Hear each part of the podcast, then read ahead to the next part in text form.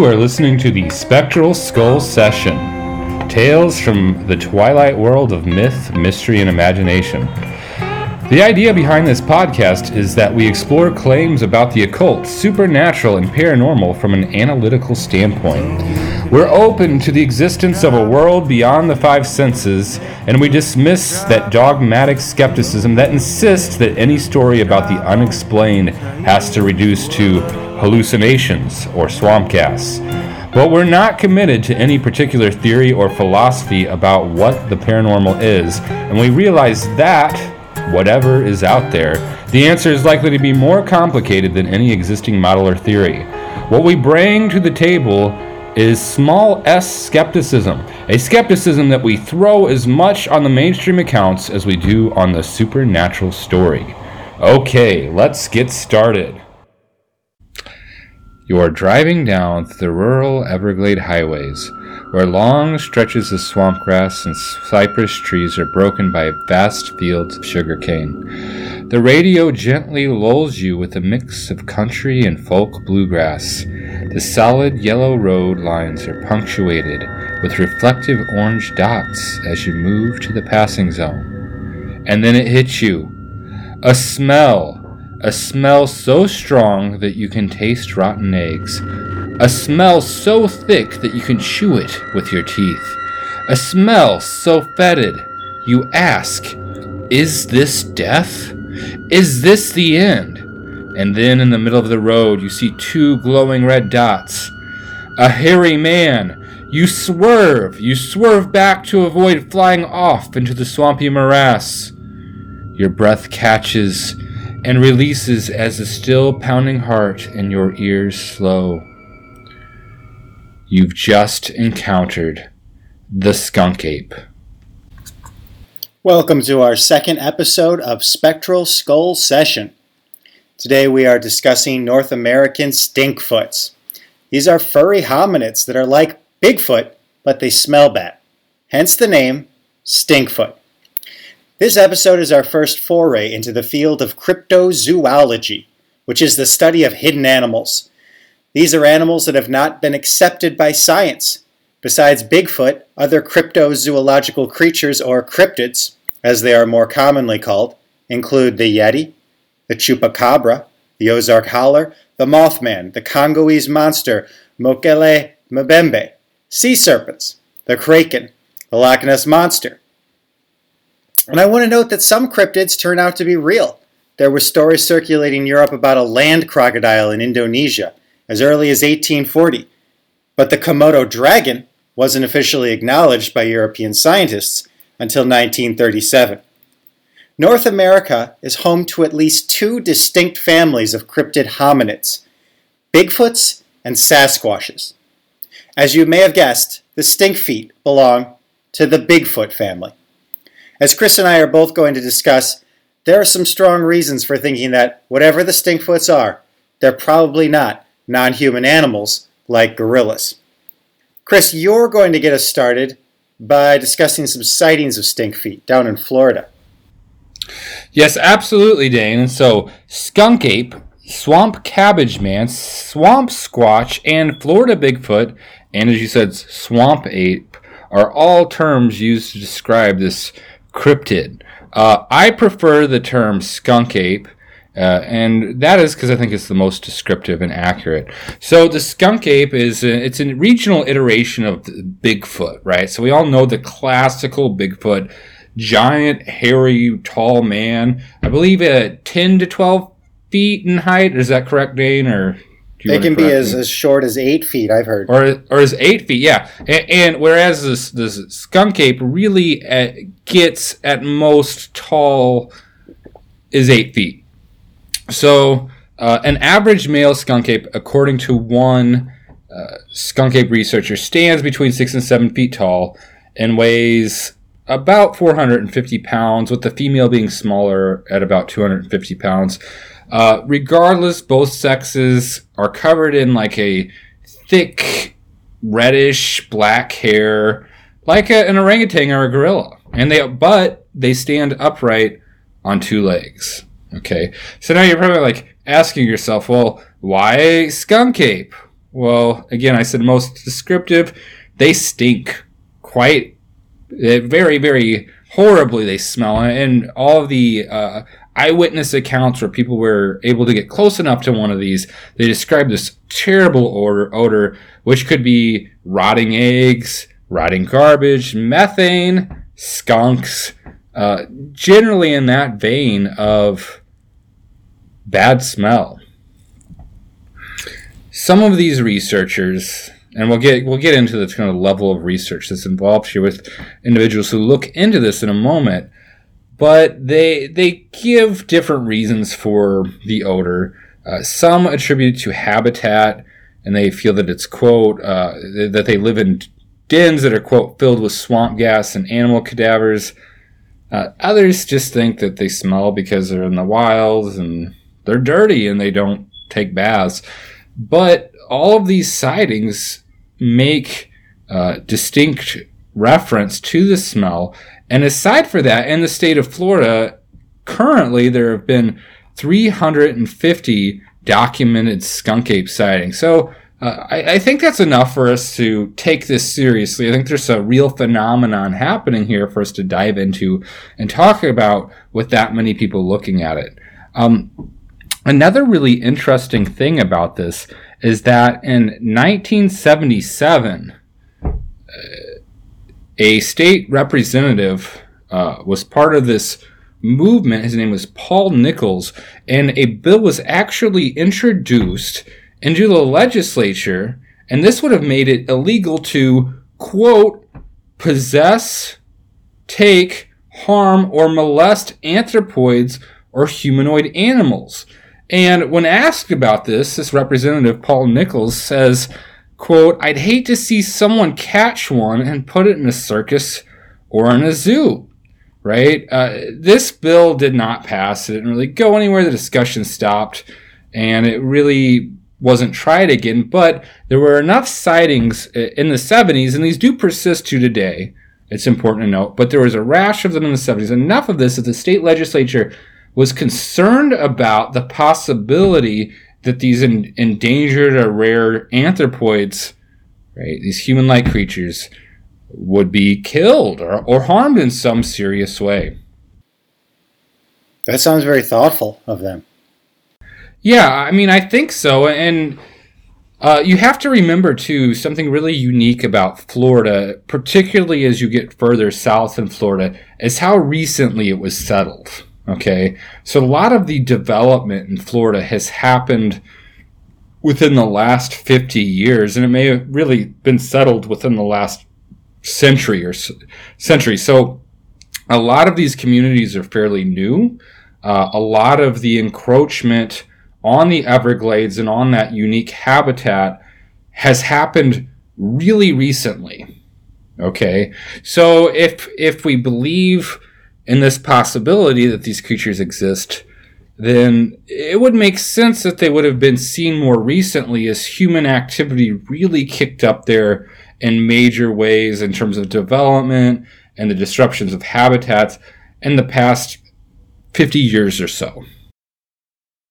But um, so the the the skunk ape would be a swamp ape would be getting pushed down to the bottom of Florida by the humans, or sort of getting trapped in some region of the Everglades that's down in South Florida. So, uh, you know, that's a good question. Uh, I'm actually going to talk to you in a moment here about this individual. His name is Dave Shealy. He's a self proclaimed skunk ape researcher and he runs the Skunk Ape Research Center. And really, in the kind of the Everglades National Park, and that preserve now is where a majority of these sightings are going on in the present day. And so, if we kind of track these things back, uh, Palm Beach County, for instance, or if we look at uh, other co- counties uh, throughout Florida, what we see is that these sightings were really happening more during times of intense development.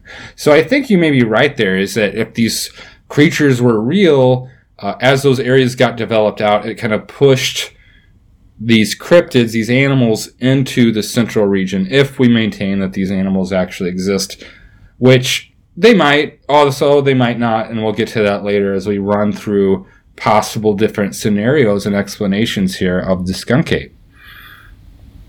Sounds good. So, uh, Dave Shealy, I want to talk about Dave, and he's really the face of this thing. He's a self proclaimed skunk ape researcher, and he runs uh, a skunk ape research center in Okeechobee, Florida. He claims that first as a child he saw the skunk ape, and for the rest of his life he kind of devoted himself to this. And so he says, quote, It was walking across the swamp, and my brother spotted it first, but I couldn't see it over the grass. I wasn't tall enough. My brother picked me up, and I saw it about 100 yards away. We were just kids, but we'd heard about it and knew for sure what we were looking at. It looked like a man but completely covered with hair. So Shealy runs this research center. He's done several documentaries, uh, published books even on baiting the skunk ape. According to him, the skunk ape's most favorite food, or at least in terms of bait, is wetted lima beans. Wetted? Wetted, yes. I believe he soaks them in water Dave Shealy makes a lot of claims about skunk apes, and I'm not entirely sure how he is able to, or what evidence he has to make claims about their habitats or their dietary habits based on the evidence that he has at hand. And I, I do think that is problematic. I'm not discounting the existence of skunk apes because, as we know on the show, we offer exploratory arguments and we're not looking to say this is true or not true, but really the possibilities here. But I think that there might be some overreach on his part. He also claims that there are seven to nine skunk apes currently living in the Everglades. So if he's if he is correct in this, and we presume that they're just kind of generally in that southern Florida region, I think it would be safe to presume that these are an endangered species. So is it seven individuals or seven different kinds? Individuals, seven individual animals. So they're all. So this is, I think, a. It might be a different species or a subspecies of Bigfoot if we're taking this seriously, but seven and nine skunk apes uh, he's also, it's important to note, been called the Jane Goodall of skunk ape. So he's got some street street cred here when it comes to skunk ape research. He's hanging out with the skunk apes.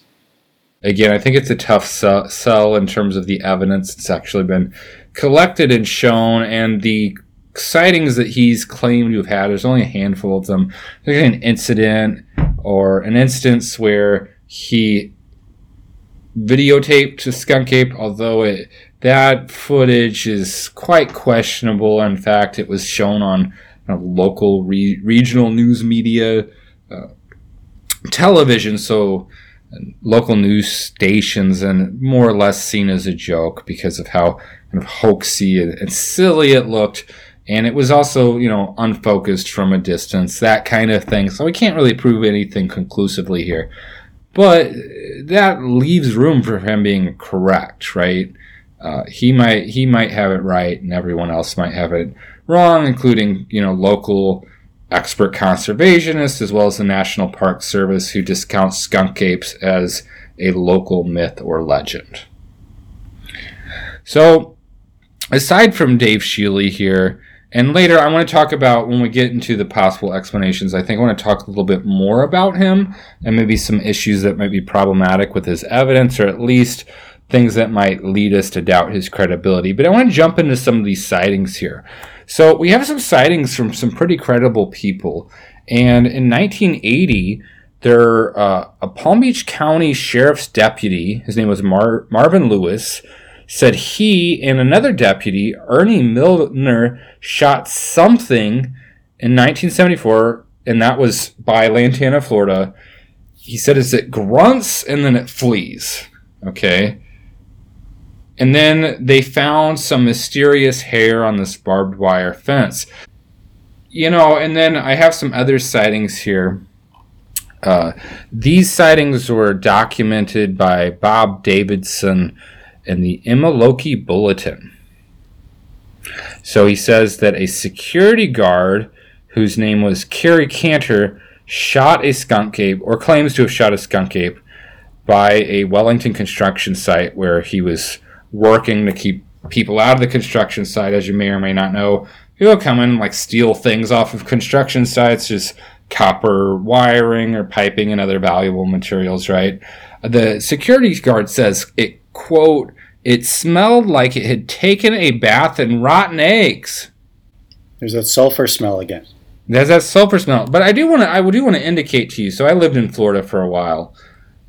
Uh, about six years, and actually in that specific region in that county, I lived in Wellington for a while.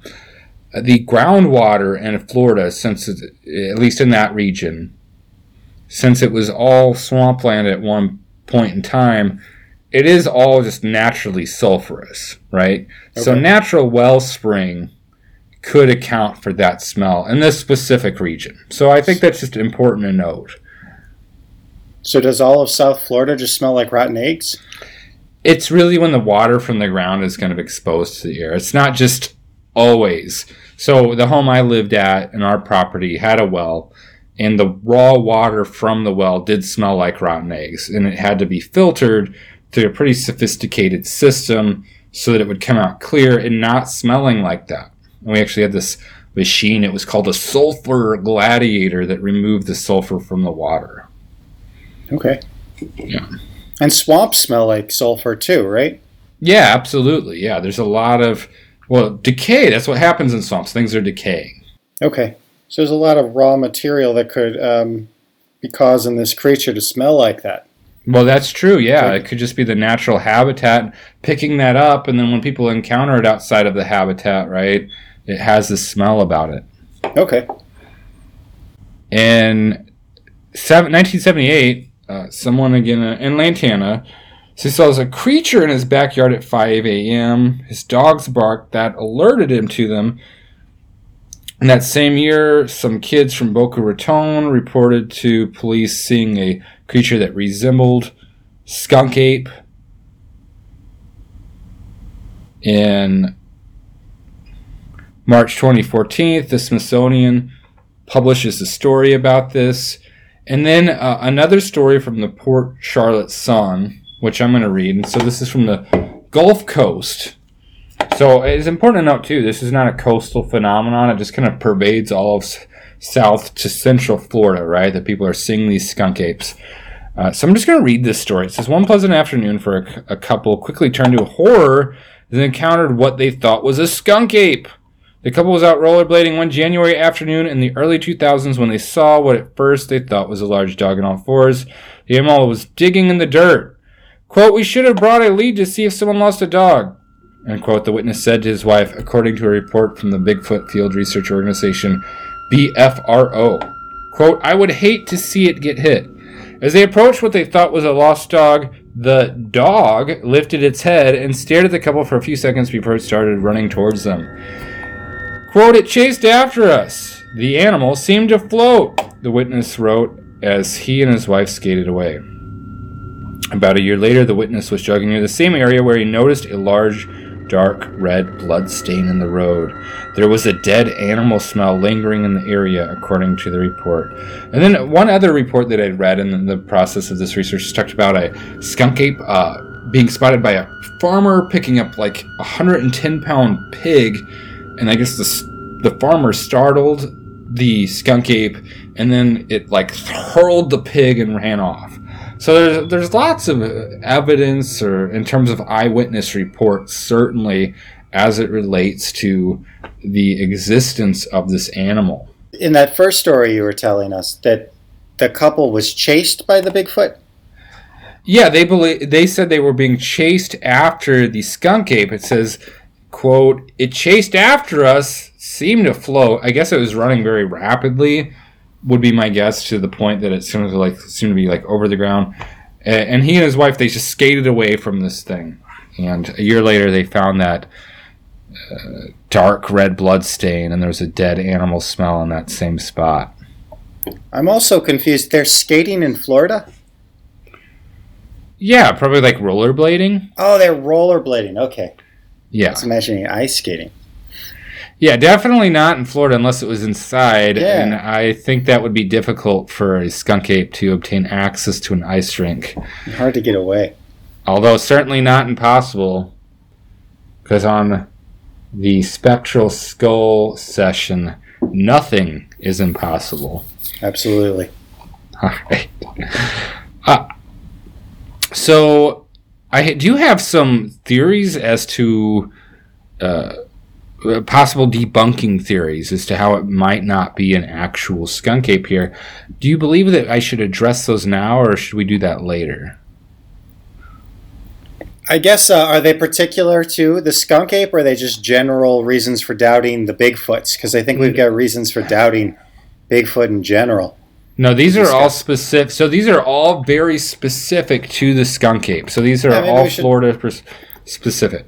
Maybe we should talk more about that then. Okay, so first of all, I want to talk about this Dave Shealy character. Uh, he was caught in 1987 with 30,000 pounds of marijuana. Okay, and he Hmm. served three years three years in federal prison in Alabama. Now, his detractors have pointed to this as a possible motivation for him to perpetrate hoaxes here. And it'd be hard for him to find work, and he's also clearly already engaged in criminal activity. Now, it's also important to note that it wasn't so long after that he returned to the re- this, the region where the skunk ape uh, center exists currently and these skunk ape sightings are now that a bunch of encounters started happening and Shealy was one that witnessed it, but there's other people. There were some tourists. There was a local fire chief, and given his history with that sticky is icky, right? That that stanky wanky, he may in fact be the skunk ape himself, Okay. right? So he would have motivation to do this. And then, you know, if he's smoking some doobies and dressing like an ape, he's going to have that herbaceous aroma that people are pointing to as they have these encounters. Now, I don't think, though, that he can, he could potentially account for all of these experiences that people are having. Maybe some. And I'm not saying that, you know, Dave Shealy is getting high as a kite and dressing like a gorilla and going around scaring people in order to make money through his research center, which it is also important to point out. He charges about $15, $15 for an adult tour, and then he also uh, sells kitschy merchandise. And the, the Skunk Ape Research Center is kind of a tourist attraction. Some have pointed it to being a tourist trap in a way this little small town in the Everglades where people come to camp. Okay Okay. but but he could be the skunk ape. He could be that stank ape, right? Another thing that's important to note is that in Hendry County, and Hendry County is kind of in the center of all these sightings, is that there's this really super controversial monkey breeding industry. So there are all these centers that breed primates for research purposes. They import and sell them to universities and the military. There's the Mannheimer Foundation that has a large breeding facility. Prelabs is another company that has research interest in uh, a primate breeding center, the Primera Science Center, Bioculture, a company based uh, it's in the African island of uh, Mauritius, uh, and it has a breeding facility in Hendry County. And so some locals have pointed and said, look, there's all this primate breeding going on. Maybe some of these primates have just escaped. Okay. And this also brings me to another known fact, and this is more in Central Florida, is that in Central Florida, there's a problem. There are feral rhesus, monk, uh, rhesus macaque monkeys. So feral rhesus macaque monkeys are roaming around Central Florida. There was a private uh, preserve park, and to attract tourists, they introduced these monkeys, right? And then later it became publicly owned, but now they have this monkey problem with this invasive, this invasive species. Now it's important to note that these monkeys would not really fit the bill for a skunk ape, particularly However, it does demonstrate that apes could have been let loose in the wild and those apes could potentially survive in the wild, right? And another way that that could have happened over and above maybe monkeys escaping from research facilities is that the exotic pets, so people have exotic pets. There's a actually a thriving exotic ape trade throughout the uh, the world, and this is also highly illegal. And so sometimes people get pets and they can't take care of them and they release them in the wild. Now, Dane, I live in Illinois now. And so if I decided I wanted a gorilla to keep in my basement illegally and then over time realized that I couldn't hold on to that gorilla and I let it go in the woods, naturally it would just die when it got cold outside, right? Right yeah, it'd have no way to take care of itself. But if I was living in Florida and I was like, man, I could really go for a gorilla right now, and then I went online and got myself a gorilla somehow, and then I released it into the wild, well, guess what? Now there's just a gorilla wandering in the wild that has a very high probability of survival, right? Climate's appropriate, food's plentiful, and it could be a tang too, like an orangutan. And so uh, this is a possibility that exists. And this is anecdotal, but I want to tell you the story because I think it. I lived in Florida for six years, and uh, during that time, uh, where I was living, one day I was hanging outside with my kids and my now ex wife, and all of a sudden, this tortoise this roams up to us. It's like, comes right up to us. It's like, hey, I'm a tortoise, let's hang out. And we're like it was like following us around and we're like this is really weird. And then we're gonna pet the tortoise and i was like is this an abandoned pet? And so i looked it up and the tortoise was a spotted red-footed tortoise which is south american. It was an invasive species very very clearly had been a pet it was acculturated to humans and this happened commonly okay and so we found it was legal to keep and we kept it for a while Ultimately, during breeding season, it broke out of this hog panel fencing enclosure that I had for it. And so, so did the tortoise left our family.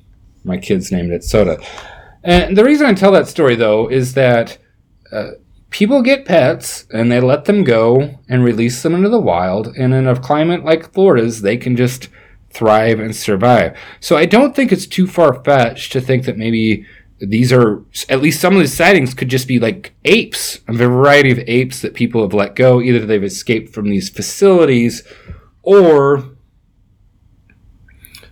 someone bought bought it as a pet illicitly and illegally. This is highly illegal, and then just kind of drove it out in the Everglades and was like, "See you later, Chim Chim. Enjoy your life." So it just demonstrates that such animals could just survive, right? That, that's my point here they're not going to form a sustainable population because they're you're going to need a couple dozen at least to have a breeding population where you can sustain your numbers. But yeah, they could be running around for the the rest of their life, you know, a couple years. I don't think it'd be yeah. a very it'd be a very lonely life, wouldn't it, to be a rogue gorilla or orangutan all alone in South Florida? Yeah, I mean it, it's sad. it's certainly sad to think about. Uh, but you know, tangs and gorillas live a, a, fair amount of time, and if they do survive, and it's more than one person releasing these into the wild, or they've escaped from facilities, we have a, a possible explanation. Now, again, I'm not saying that any one of these things covers all of the sightings. It could be a variety of things, right? People could simply be mistaken about what they've seen too. But we could conceivably account for some of these events with this explanation. Yeah. And then my last hypothesis here has to do with the Florida man. Now, Dane, are you familiar with the Florida man? Yeah, so Florida man is kind of um, it's like a generic label we put on misbehaving Floridians, right? Well, that are men. They have to be men. Okay. That makes sense. That's, that is the name, man. Yeah, typically Florida, and and to pluralize this, we would not say Florida men; it would be Florida mans. So that's important to note as we kind of walk through this. Typically, a Florida man has a headline addressing some outrageously ridiculous thing that they've done. That's usually very illegal as well. And so the headline will start out Florida man, and then whatever the crime they did, right? So uh, there have been various um, explanations for this. Many in Florida, at least on an official level, claim that really the people in Florida aren't crazy or doing worse things than elsewhere. It's that since Florida has these open record laws, the press can more easily obtain these stories which they report. However, having lived in Florida, I'm I'm not buying it. I, I think that something something is going on there. It could be the heat. It could be something in the water and the air. It, the culture. Something is going on that causes people to misbehave in outrageous ways at a uh, maybe a much higher rate than elsewhere in the nation. And so I want to walk through some Florida men here just briefly because my hypothesis is that maybe some of these people are being mistaken for skunk apes, right? So recently, and just going to give a feel for what a Florida man is. Well, I'm going to say most recently. I'm going to track back to an incident that happened while I was living in Florida. It actually happened in a community in which I had been living at the time. And so this young man, fairly young man, I believe he's 23 years old, is named Joshua James, uh, Florida man. He went through a Wendy's drive through. He ordered a drink. He got his drink. After getting his drink, he tossed a three and a half foot alligator through the Wendy's drive through window. He faced charges of aggravated assault and unlawful possession. And it, yeah, funny, no one was harmed, right? And then his family on the news are like, "Oh, Josh, he's such a cut up." Blah, blah, blah, blah. Even though he committed some fairly serious crimes. Now he didn't. His penalties were actually not too harsh. But that's kind of, yeah, and, the workers, right? He's he threw a gator in there. That gator could have bitten one of the workers, right? So that's kind of classic Florida man. That's pretty mild. Uh, more, more recently, I read a Florida man story. A Florida man had scaled, uh, vertically scaled a traffic signal and then shimmied his way out horizontally by the lights and proceeded to then defecate on oncoming traffic it was as it was passing under uh, said traffic light. And he was, of course, arrested for this and his basic charges currently, right? And then, and then lastly, and maybe most extremely, there was a few years back, uh, a man who was high on flakka ate another man's face. So he just ate his face right up. So with people behaving in such ways, uh, it, it it would not surprise me if at least some of these sightings were potentially just Florida men, people acting in aberrant and bizarre ways. It's dark outside, the light's low, and the presumption is that it must be some kind of creature because what human being could possibly act like this? But Dane, I just gave you three examples that beg the question. What human being could actually act like this? And yet, we have clear evidence of human beings acting in a way that is so outrageous that we would not think it's possible. Would you think that a man would scale a light traffic post and defecate on oncoming traffic? You know, what it makes me think is that maybe some of these Florida men are actually swamp apes. Like in well, disguise. you know, it could be that some of the swamp apes are, are people, like we're seeing people, right? And they were mistaking them for swamp apes, but it could go the other way. And some of these people, you know, they turn out they're not really people at all. They're actually like big feet of some kind, right? So ah, it's an interesting point. Well, the the, the issue being, I don't I don't believe any of them were covered in hair. Well, Nor except they could have shaved them. I don't know. Uh, I think think that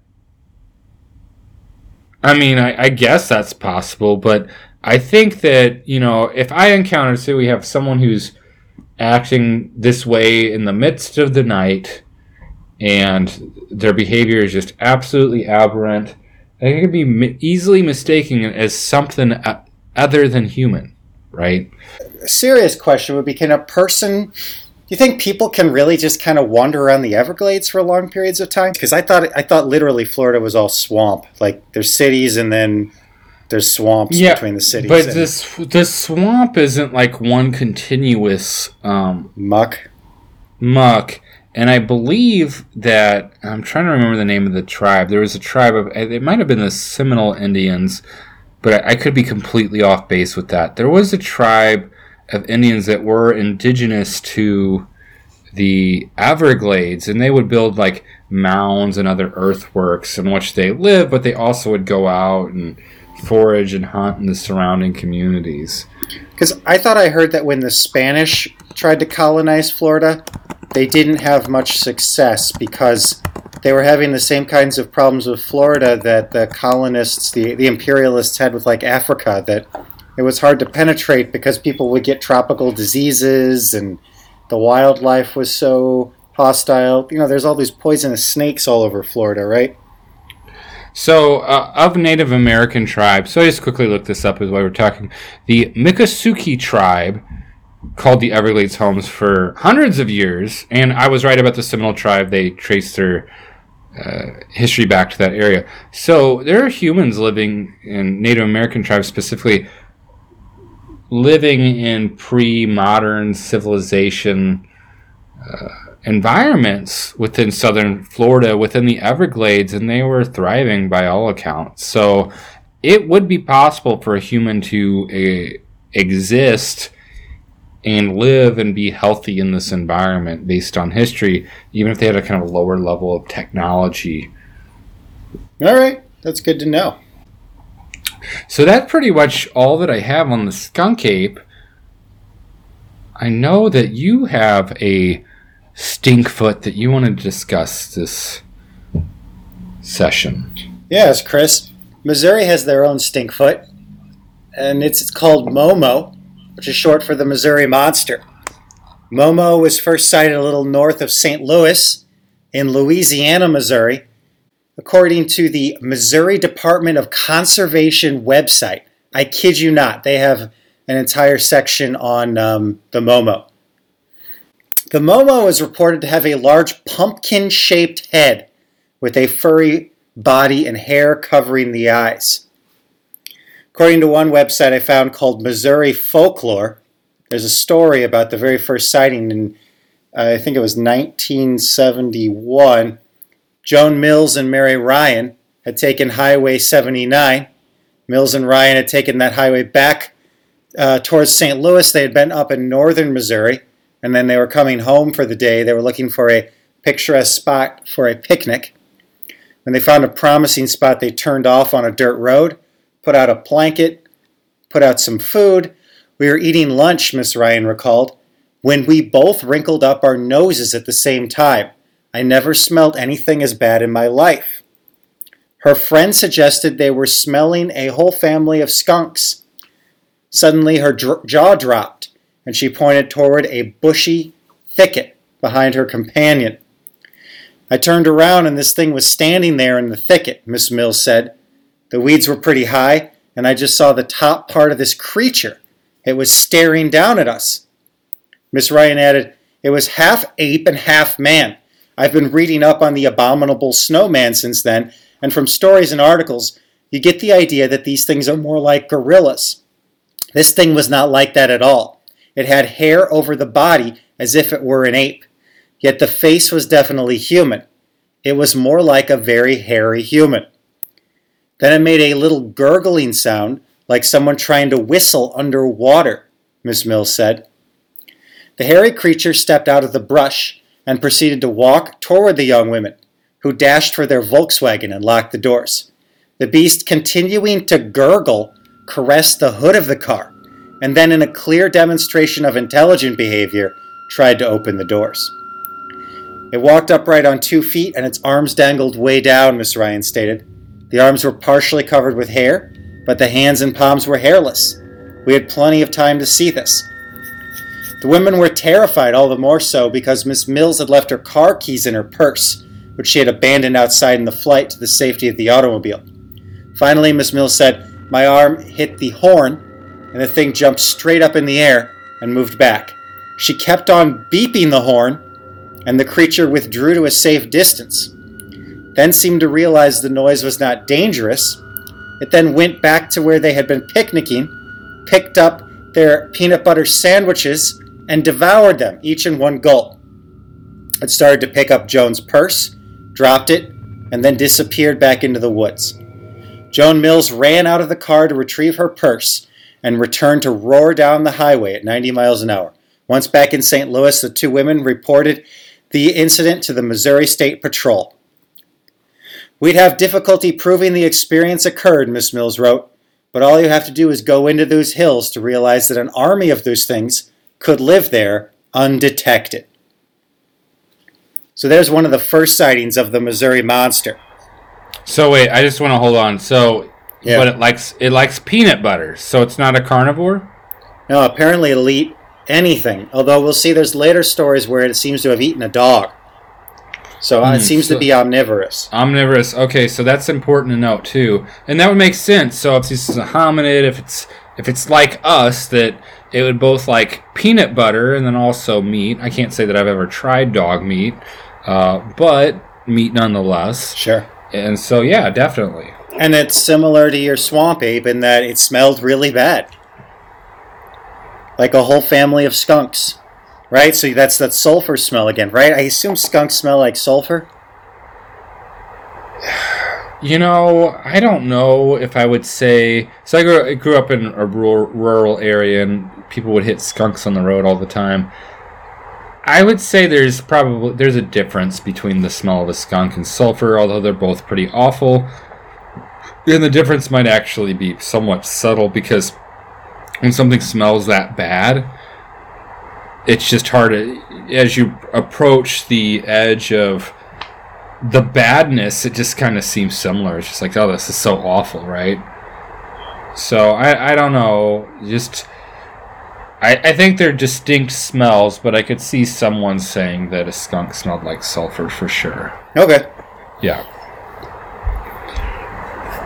All right, well, here's another story. In fact, so interestingly, it was about a year later that there was another sighting. And this one occurred during a flap of UFO sightings in northern Missouri. So it's in the same area, Louisiana. Was Tuesday, July 11th, 1972, on the outskirts of Louisiana, Missouri. Terry Harrison, age 8, and his brother, Wally, age 5, were playing in their yard, which sits at the foot of Marzolf Hill. The two boys had gone off by some old rabbit pens in the woods next to the Harrison property. Suddenly, their older sister, Doris, who was inside, heard them scream and looked out the bathroom window. She saw something standing by a tree, six or seven feet tall, black and hairy. It stood like a man, but it didn't look like one to me. The thing was flecked with blood, probably from the dead dog it carried under its arm. Its face could not be seen under the mass of hair covering it, and it seemed to be without a neck. The Harrison's dog got very sick shortly after the incident. Its eyes grew red and it vomited for hours afterwards, finally recovering after a meal of bread and milk. So, in this story, I didn't hear anything about the smell, so we're kind of assuming that it's the same thing. Now, something that was interesting to me that you pointed to, and I saw this uh, with the rash of skunk ape sightings and the greatest concentration in Florida, is that there had been a rash of UFO sightings. There's like a decade where this rash of UFO sightings, and then it kind of pivoted into not as many UFO sightings, but then these skunk ape sightings, right? So, uh, you know, I kind of saw that as well, uh, at least that pattern in my research into that regional phenomenon. And I've heard that other cryptozoologists and uh, UFO researchers have both talked about there being some kind of correlation between uh, Bigfoots and UFOs. It's And- interesting. Do any of them offer an explanation for that correlation that you're aware of? There's one. I don't know if we want to get into it on this episode, but um, the the only you know the the the idea that Bigfoots are getting off of UFOs is now widely entertained. You know that like maybe they're flying around and getting deposited. Nobody seems to think that's the case. Um, I've heard people say that it's possible this that that UFOs are interdimensional vehicles. They're moving from one dimension to another. And when they move dimensions, they open up gateways that other things kind of move through too. So maybe the Bigfoot is like a wild animal in another dimension that's coming through gateways left by flying saucers. That's there's interesting. another very far out. But I Yeah, do want. Oh, I was gonna say, I, I and I, I don't want to get too much into the UFO phenomenon here. Yeah, Uh, but for you know new listeners and and what we're talking about in this podcast and the way that we're approaching it, I would just want to mention that our federal government has recently disclosed the existence of UAFs, this unif- unidentified aerial phenomenon. Um, is that absolutely. Unidentified aerial vehicles. Or UAVs? Yeah. So.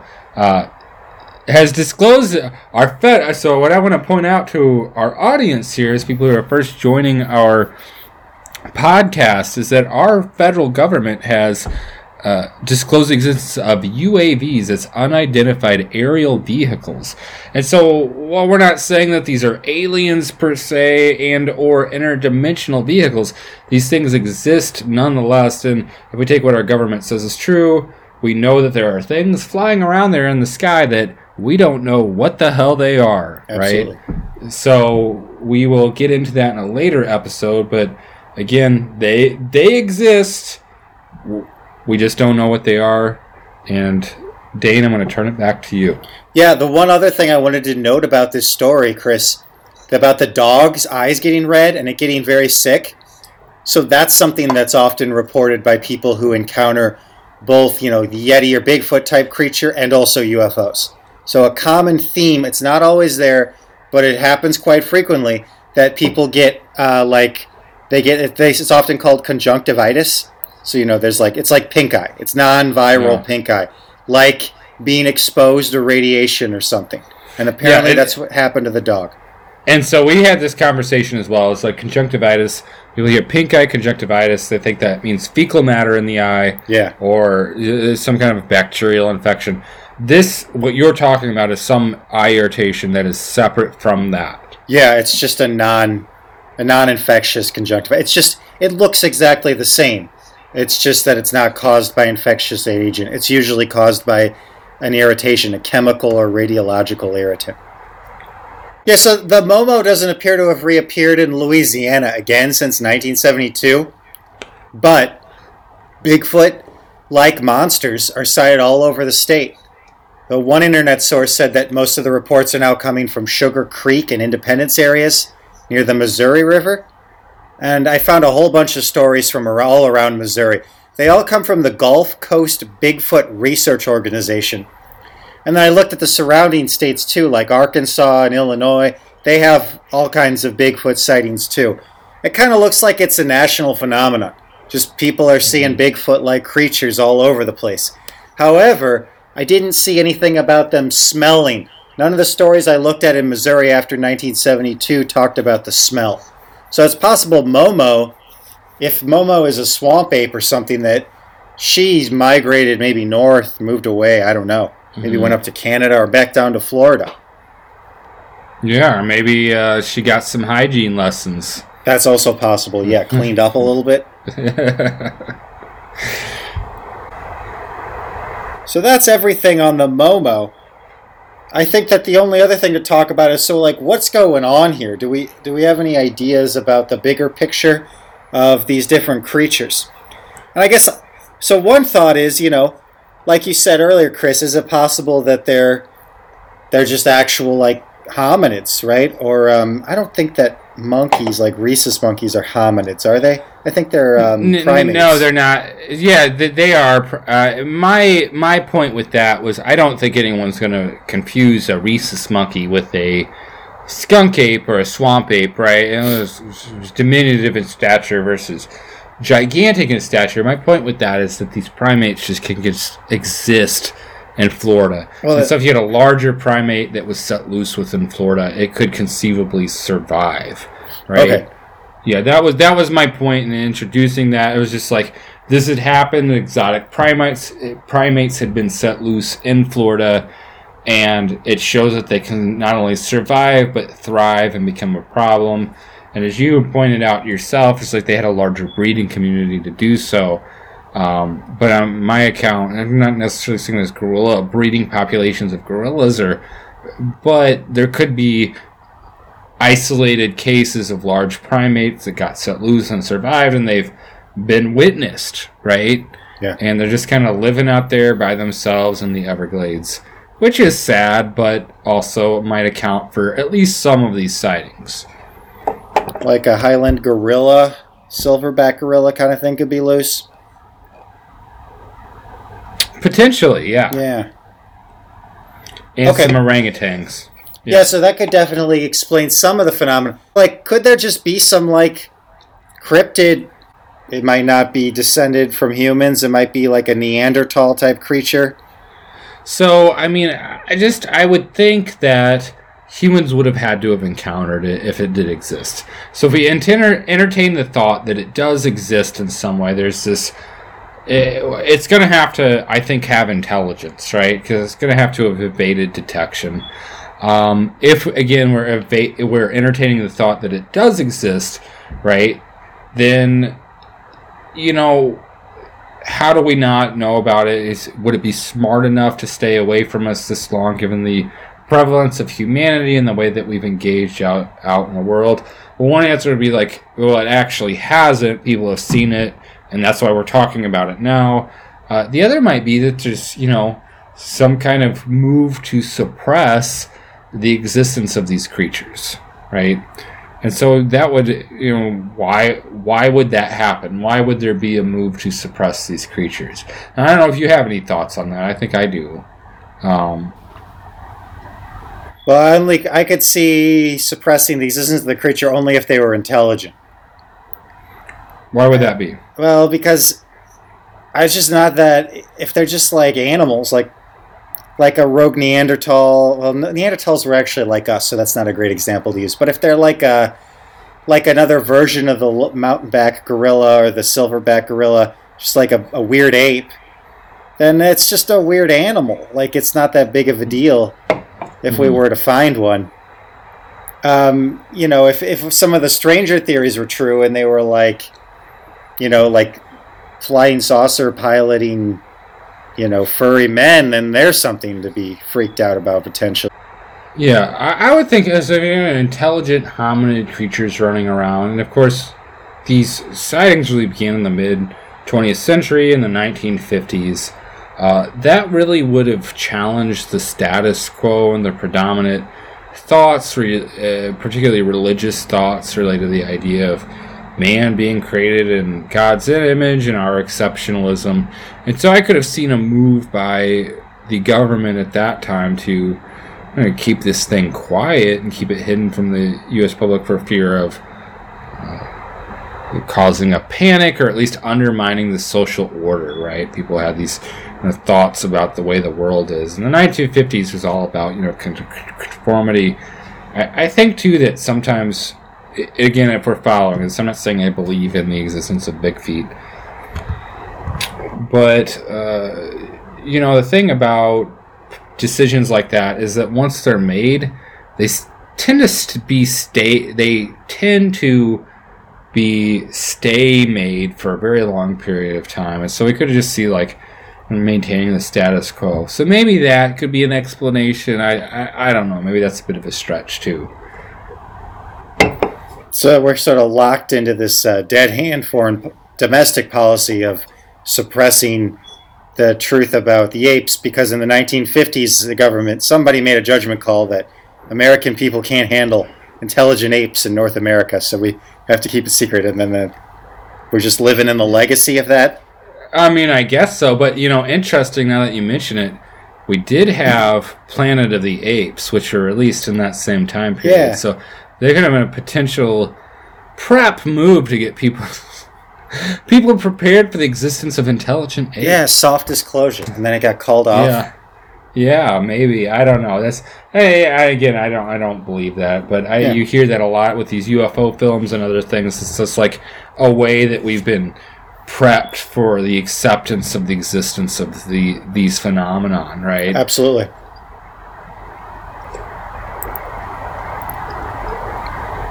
I guess my thought is that given how many people there are in North America, I think we would have found a corpse and that somebody would have just found a, an animal corpse at some point, a Bigfoot corpse, swamp swampfoot corpse, and just put it on local TV. Uh, just would have been too hard to avoid because um, you can get that kind of thing. A, a lot of people could see it before there's time for some guys, you know, to come from the local military base and cart it away. And even if they do, it would become kind of a legend, like a Roswell kind of event, you know. Um, so I'm inclined to think it's it would be just too hard. Well, yeah, you know, yeah, I would. I think I would uh, largely agree with you there. But you know, if we were maintaining the policy, the the dead hand domestic policy here, uh, I would just think there would be some kind of reach that could kind of prevent that. And, and, also, you know, there are YouTube videos. There's a proliferation of YouTube videos that show skunk apes and big feet and other things like this. It's just that they're all discounted as hoaxes, right? And so, actually, speaking of speaking of that, skunk ape, right? Uh, Dave Shealy had released a video footage of a skunk ape sighting right? And I, I, pointed to that earlier. Oh, really? And I kind of discounted that. I kind of discounted that as I saw it, but it could be real, right? And that would have been something that made it on a local regional television show that then went to YouTube, and you can look that up right now. And people just are like, okay, we don't believe this, right? So video footage or even someone having a corpse isn't going to prove anything, right? if it's all kind of taken away and discounted. If it's taken away.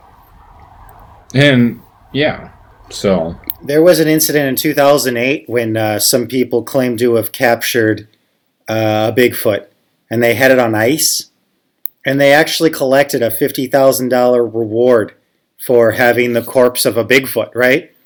But then when they melted the ice and started to do a forensic evaluation of this thing, they cut it open. It was just a rubber ape suit and they had actually stuffed uh, like roadkill into it to like fill it out. yeah, it was this morbid, you know, hoax. One of the guys involved actually lost his job. He was a police officer at the time, and he was fired from his force for being involved in it. So, with that in mind, as we finish tonight's episode of the Spectral Skull Session, what do you think Stink Feet have to teach us about creation, Dane? I don't know. What do you think? Uh, that's why I asked you the question. Yeah. I don't know. I don't know, man. I'll take a stab. I'll take a stab at it, right? So if we we we look at stink feet as kind of the primal hominid human aspect, it's like stinks and it's gross, but it's also vital and alive, maybe that's a reminder of our own humanity, and that part of our own humanity is the fact that we are biological organisms and animals with all the gross, dark things that come with that. The dark impulses to violence, to lust, to anger, those things that make us stink, right? Mm. But along with that, there's so much more. And there's a beauty as well. So, maybe there's a lesson there as we contemplate the symbolism of the Momo and the skunk ape. Sure. Uh, so ends the second episode of the Spectral Skull session. We thank you all for listening this evening and bearing with us as we pull this thing together and find ourselves. Dane, do you want to end us with a final thought here? If you see the skunk apes, you know, give them something to eat and leave them alone. Yeah, good night. Stay weird, everyone.